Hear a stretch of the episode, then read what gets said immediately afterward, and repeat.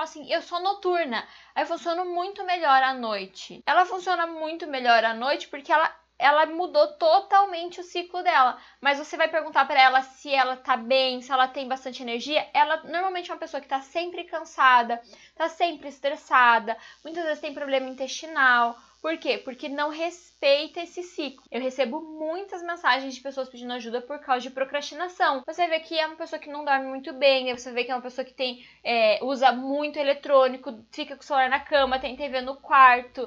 É, então, coisas que a gente precisa mudar e melhorar para melhorar o nosso sono.